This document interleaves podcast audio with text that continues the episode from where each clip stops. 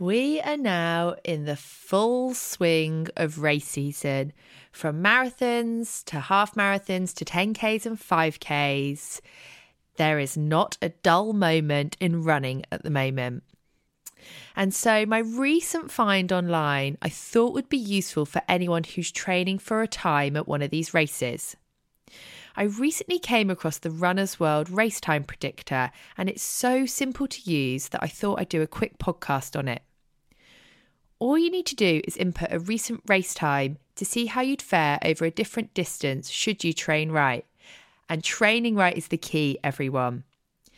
It's based on a formula originally devised by Peter Riegel, who was a research engineer and marathoner and has been widely used in the industry for over 20 years.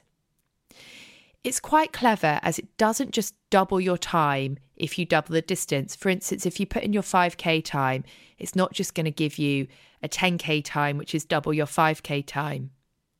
But there are a few things to note before using the calculator according to Runner's World. The formula assumes that you've done the appropriate training for the distance. So you can't just train for a 5k, sign up for a 10k, not do any more work, and think that you'll get the time that this race time is predicting. It just doesn't work like that. You really, really need to put in the hard graft if you want to go for a time over a bigger distance. The calculator also assumes that you don't have a natural significant bias towards either speed or endurance. And this is key because we're all built differently and our bodies are all good at different things. So some people will be able to do both speed and endurance. But some people are naturally endurance runners and some people are naturally speed runners. So even though this formula will predict a time for you, don't be disheartened if you don't get it because it might just not be right for your body. And lastly, Runner's World does flag that the calculations become less accurate for times under three and a half minutes and over four hours. So it's not an exact science, but it could be a handy tool for guiding what time to train for or just seeing how you might fare at running the full 26.2 going off your recent half marathon time. I'm going to add the URL to these show notes so you can give it a go. If you do and it is predicts the right time for you, let me know. I'd love to share your success.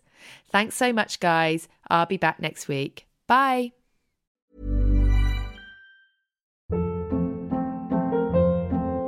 Hold up. What was that? Boring. No flavor. That was as bad as those leftovers you ate all week. Keke Palmer here, and it's time to say hello to something fresh and guilt-free. Hello Fresh. Jazz up dinner with pecan-crusted chicken or garlic butter shrimp scampi. Now that's music to my mouth. Hello Fresh. Let's get this dinner party started. Discover all the delicious possibilities at hellofresh.com.